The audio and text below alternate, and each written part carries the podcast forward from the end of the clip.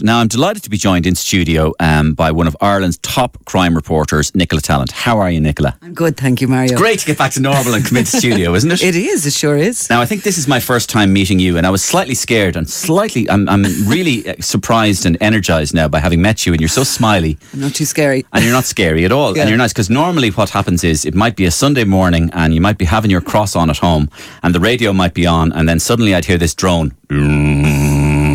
I'm Nicola Tallant. I'm coming after your croissant because the scumbag that is Mario, the Badger Rosenstock, we reveal who he is and the scum that he produces on the radio. The Badger, he's going to get your croissant today, only in the Sunday world. So thankfully you're not like that. No. So I'm just trying to soften you up because I know that really your life revolves around sharing really, really terrifyingly grim stories about the world around you. I hope it doesn't thwart or gnarl your brain. Maybe it probably does, but you know, then you just find that normal to yourself, so it's fine. Yeah, it's a pretty grim, dark world there. Um, now, look, there can be moments of humour in it, and you have to approach it sometimes with a little bit of humour as well. Um, there can be very interesting characters that you meet, and there can be some scary ones. And um, yeah, there's there's there's every class of humanity in the underworld, the same as in the in the regular world. Your new book, um, Nicola, is called The Witness, Yes. and it concerns uh, the life of one Joey the Lips O'Callaghan. Now, I'm presuming the Lips is coming from the commitments, is it? Joey no, the Lips. the lips is actually a name. A lot of uh, there'd be a lot of people nickname that usually when they um, tout, when they rat is what the words they use, or when they give evidence in court against somebody else. They'll nearly all be called the lips. That goes back to there's some mafiosa in New York called the lips. In Joey's case, he was when he was a young child. He just happened to have big rosy lips, and he was christened that. It turned out that his name did become quite relevant to him because he did indeed become one of the people in the underworld that broke the code of Omerta and um, and touted, told, you know. His is a fascinating story. Tell us mm. about his beginnings and his evolution as a criminal and then as a witness. Yeah, he would have been born into a pretty underprivileged family, which is something that you can trace a lot of criminals back to not getting a particularly good start in life. Now, Joey, as such, wouldn't be a classic criminal and never was. He was more so a child that was groomed into a criminal gang um, by a very manipulating uh, gang boss known as Brian Kenny. Brian Kenny was running a milk round. Um, he was delivering heroin, but also milk. And uh, Joey got a job on his milk float Around when he was 12 and around where? around the Blanchardstown Blanchardstown. area. He had been brought up in Ballymun, but his mother had saved and saved and saved, doing cleaning jobs, working at night, etc., to try and get the family out of Ballymun to give them a better start, really, and move to Blanchardstown. And unfortunately, that's where a sort of cataclysmic series of events happened for him, and he ended up getting a little weekend job on a milk float, running in and out of houses to try and you know collect the money. Um, but it turned out this was also a heroin round, and he, before he knew it, he had delivered heroin. Um, and Inadvertently. inadvertently, he was told to by by Brian Kenny, and then he became terrified that he'd done it, and and all the guilt and terror of that was used in the grooming process. Similar, really, to how kids are, you know, groomed by paedophiles. They are groomed in the same way by by you know people in the drugs world. They see the vulnerable, they choose the vulnerable, and um, they bring them in. And, and before they can, before the child really knows what's happening, they're in that world and they don't see a way out.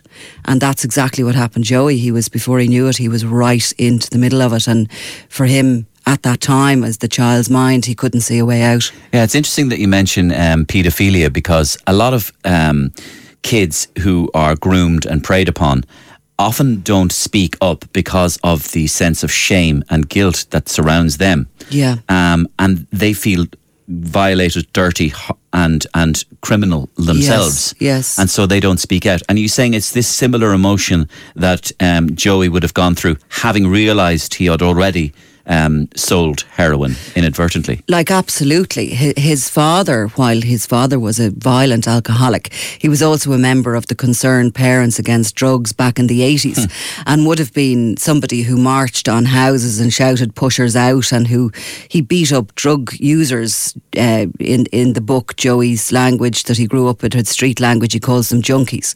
And the father would have beaten them up and everything about drug dealing was a no-no in his world. Bit of a vigilante. Yeah, the father, father. was absolutely 100%. But he was also an incredibly violent man at Yes, home as well. He was. What kind of stuff was. did he get up to? He saw himself as a provo, or he sort of would have described himself as a provo, and uh, he beat the living daylights out of Joey's mother. I mean. Through, she was married at 18 to him and he was older than her and he beat her during her pregnancies he horrendous horrendous beatings they eventually split up she got a barring order against him and he moved out now he Joey would have still gone to stay with him at the weekends, and he was really the only child that escaped his um, his violence. He was the youngest and kind of the favourite, and. Uh, but you know what was normal to him might be abnormal to the rest of us. Just his father never came out, just drank all day, drank beer after beer after beer, and smoked cigarettes and roared and shouted at uh, drug users because they were worse than him. You know, um, so yeah, he'd all that growing up, and he was only a child when he first took the heroin into his hand and put it through a, a, a letterbox.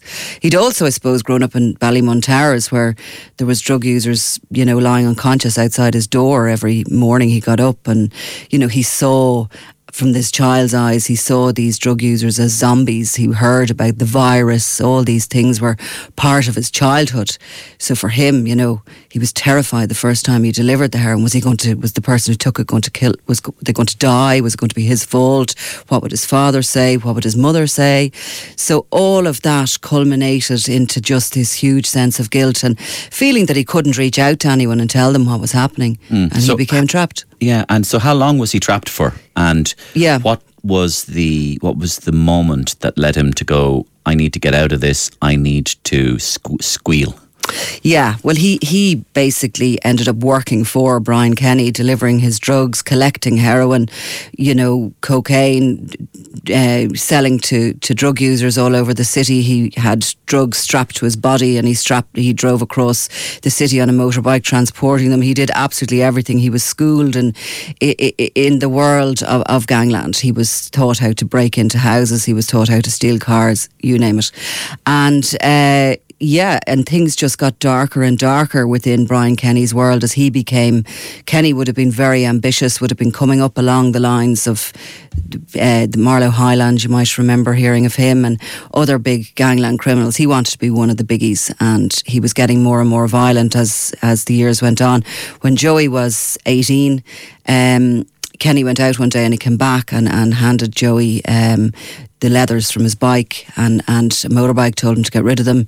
He was could see something serious had happened and he then handed him a gun and he told him that he needed to bury it, get rid of it quickly. On the news within a few hours was that a young man called Jonathan O'Reilly had been murdered, shot dead outside Cloverhill prison and it was Kenny had committed that murder and had given Joey the gun to get rid of. For him that was just a step too far, taking another human life.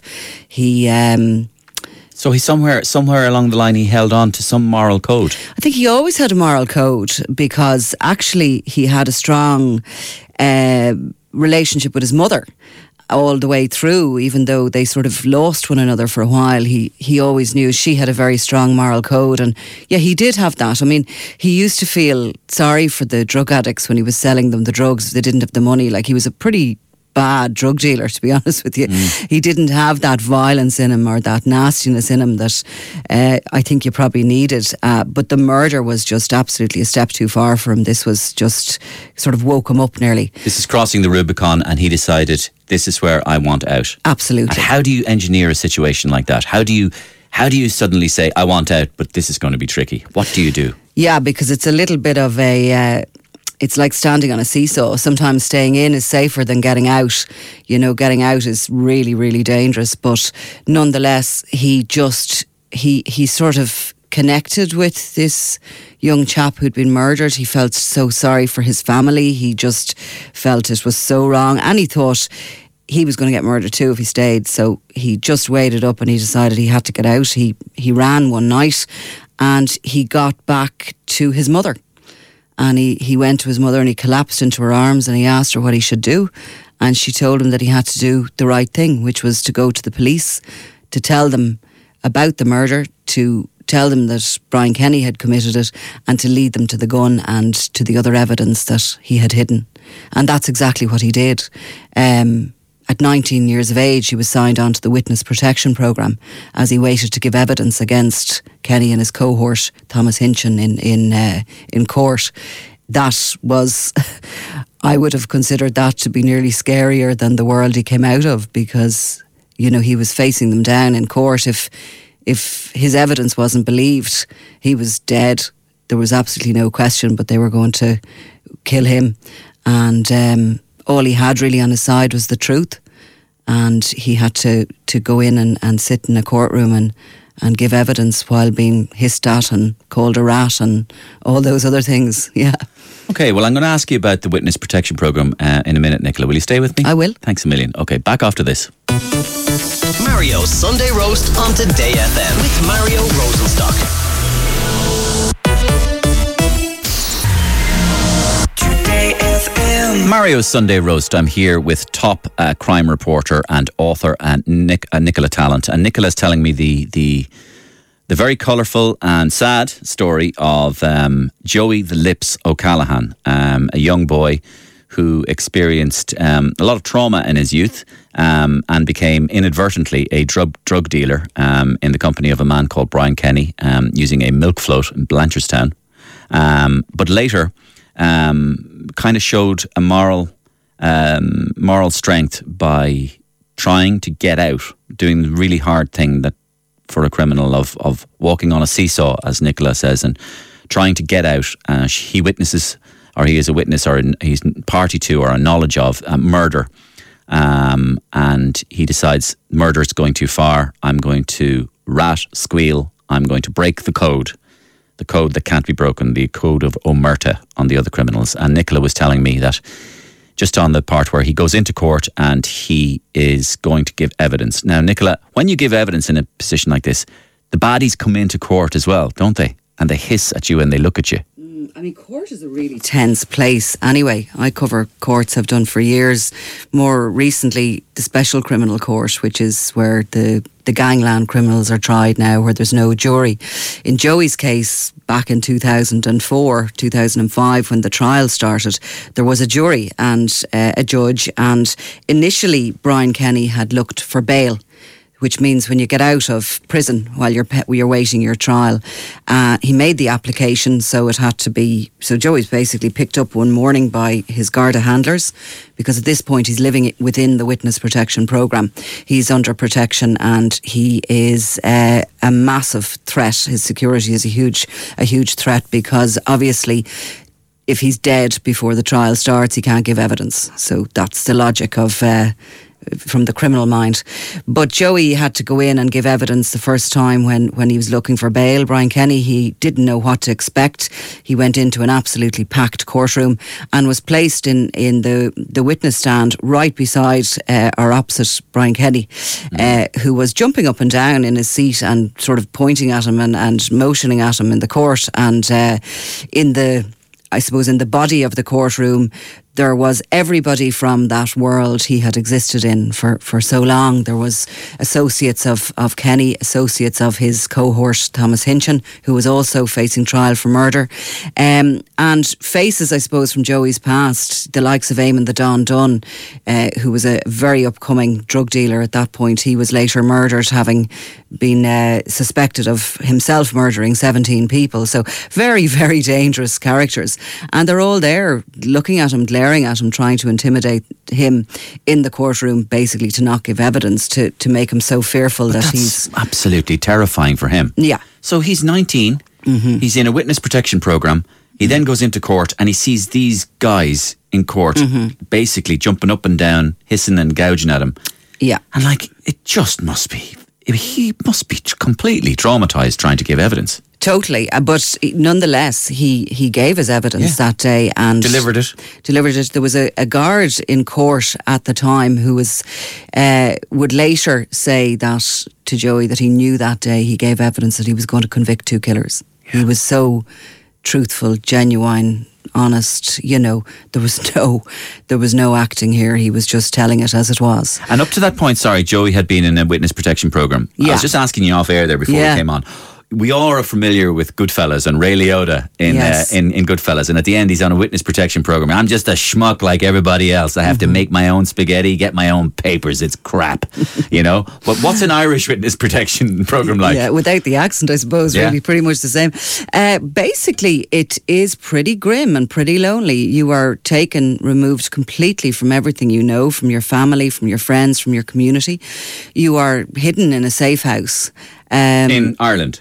E it could be could be out of the jurisdiction as well, pending the court case, um, and then you could be brought back into the jurisdiction And do you to live give on your own? You live on your own. Uh, you have Garda handlers. Where? You have wh- where where, do you are live? the guard, guard the handlers? The Garda handlers or the police handlers are part of the system. yeah, but where are they though? Outside the door. Not necessarily, Yeah. depending on the level of the threat. When Joey was in the witness protection program, at one point he was living in a safe house and he got a phone call at you know early hours of the morning. There was a hit team on the way to to kill him. This was before the So they found case. his phone number? They they the guards picked up intelligence that these guys were on the way and they actually arrested them in Dublin um, on their way to kill him. So it's tense. It is extremely tense, and people have to try and live an ordinary life while they're on it. The state can't be seen to be giving them any incentive to give evidence. So, therefore, in many cases, they'd be on social welfare and they're living like that, you know. In all cases, pretty much, they're on social welfare. I don't think I know of a situation where somebody was working. He's- so Uh, he's on his own in a house, and presumably he's hardly able to go out. He's kind of Yeah. living in a quarantine situation. Well, do you know what? Don't we all know a little bit what it's like now? We're That's- all in a national witness protection program. That is actually exactly what it's like. And you know, those early days when everybody was staying in, it was pretty jail like, wasn't it? Certainly wasn't my house. Um, but yeah, that's what it's like. That is exactly what it's like. And um, I suppose instead of COVID being the threat, it's a bullet that is, is the threat of what could happen you if you're spotted, if you're seen. Um, you know, Ireland's quite small, really, and Dublin's quite a small city. I run into people I don't want to run into all the time myself. So I can only imagine what it's like if you're in a situation like, like Joey is at.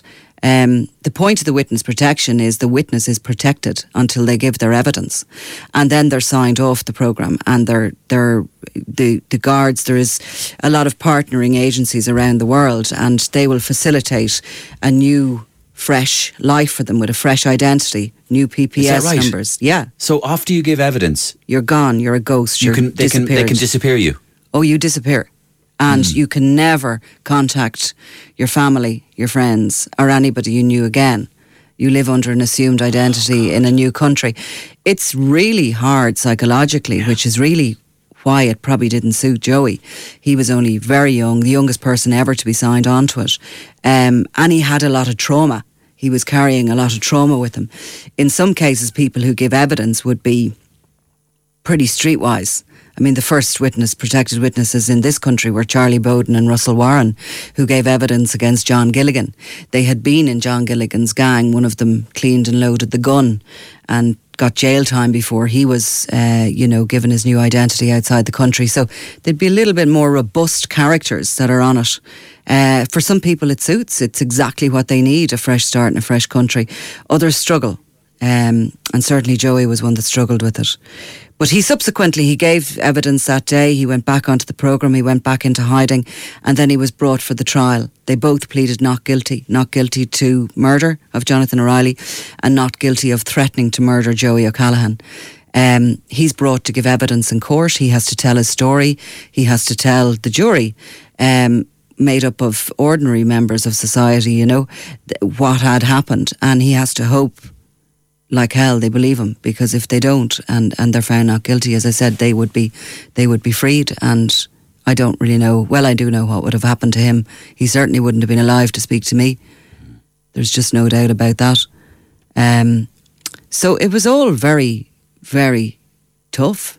But the witness protection program, the reason we have it is because as a society, we ask people to come forward to give evidence. We have to. We have a very robust justice system that everybody is is is innocent until found guilty, and there's a, a, a really it's really difficult actually to get a guilty verdict through. Um, the cases the guards put together are have to be absolutely watertight to get a guilty verdict. I mean. Uh, so we do as a society, we ask people to come forward and to be truthful and honest and to help us as a society jail dangerous people like Brian Kenny and Thomas Hinchin and to, to facilitate brave people that do that, we provide this witness protection program. Um, and we, in a way, we're supposed to be standing shoulder to shoulder with them as a society as they stand in that court alone to give evidence. Um, so that's why we have it. That's mm. why it's there. And it's a secretive thing. And um, there's not many answers. If, you know, if you ask guards officially for answers about it and how it runs, you won't get it because mm. it's secretive. But in a way, I think that slightly makes it unaccountable, which isn't right. It's funded by taxpayers' money. Yeah. And very vulnerable people go into it, and we have to be sure that they're being looked after. Nicola, you look healthy. You look fresh. you don't look haggard. You don't look tired. Oh wow! Your eyes are got a nice well, night's sleep last night. The reason I'm saying that is because if I was in your position, I'd just be permanently shitting myself. yeah. And I wonder what kind of brain you have that makes you you see you're thriving. You you you're happy. I can see it. You you you're you're at peace with yourself being able to do this. You look healthy. You look mm. fresh you obviously love what you do, but do you never feel um, um, do you never feel unstable or insecure? Oh God, I mean, don't we all? Like, no, I meant I'd be physically insecure. Well, when I do, there are systems in place that if there is any genuine threats, there are systems in place for me that have you know that work and that I'm comfortable with, and it's a bit of a difficult one to talk about because, for obvious reasons. But I suppose, you know, look, journalists are part of the system. There are guards out there kicking indoors every day. There are solicitors who are putting criminals away in prison. There are prison officers who are holding them there. There's lots of people who do jobs that bring them into contact with people of lesser morals, I suppose. But yet, everybody is just doing the job and you, you sort of separate it a little bit like that and, and hopefully most people do.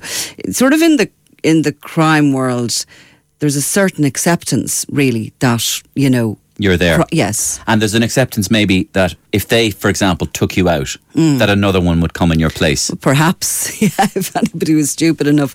There's just an acceptance that you're there and, um, you know, look, a lot of them don't like it. Some of them like it a little bit, you know. There's no doubt about it that uh, sometimes for a criminal getting into the Sunday World is like getting into Hello magazine. Christ. You know, that's the truth of it. I know. Um, what nickname did you get? Yeah, and the librarian. Them, that's yeah. crap. the librarian, rubbish. Johnny, the librarian O'Toole. That would be bad. That's crap. Could they not have called you the Viper or a Stoat? That would be bad. Do you know, yeah. sometimes you think these nicknames are so uh, complex and, and they're not. I had never considered why the penguin. What's your favourite nickname? Well, I'd never considered why the penguin was called he the walked penguin. Like a penguin, did he? He literally, I mean, I, I had a tip off a couple of years ago that he was in Germany, of all places. And I was standing on a bridge, kind of having had a few days of not having spotted him. And I looked down the street and a human penguin was coming towards me. I swear to God, like even though I couldn't see him from the distance yeah. I was at, it was him. Was so when the guards, no so when the guards think they've nearly got him, they're there over pick, pick, pick, up a penguin, pick, pick, pick, pick, pick up a. Sorry, stupid joke. I actually stupid joke, not a stupid joke. I sent that text to my editor at the time when I had got him. I just sent him a little text saying I've just picked up the penguin. There you go. We're thinking along the same lines. Yes, wow. I was delighted with that. It was sort of a milestone in my life. I wanted to send that text at some stage. Very interesting, um, Nicola. Well, listen, Um, we'll call we'll call it quits there. Thank you so much for coming in and talking to me. I love your appearances on Eamon Dunphy's The Stand. Maybe at another time I could go in and uh, talk to you about uh, some of the issues concerning those appearances. There was a guy called Noel Duggan I thought yeah. was making a very interesting story. Um, thank you very much for coming in, uh, Nicola. Uh, yes, things are getting back to normal slightly here, as you can see. So yeah. um, the book is called The Witness. It's out now. It's about Joey the Lips O'Callaghan, and uh, the very best of luck with it. Back after this. Mario's Sunday Roast on Today FM with Mario Rosenstock.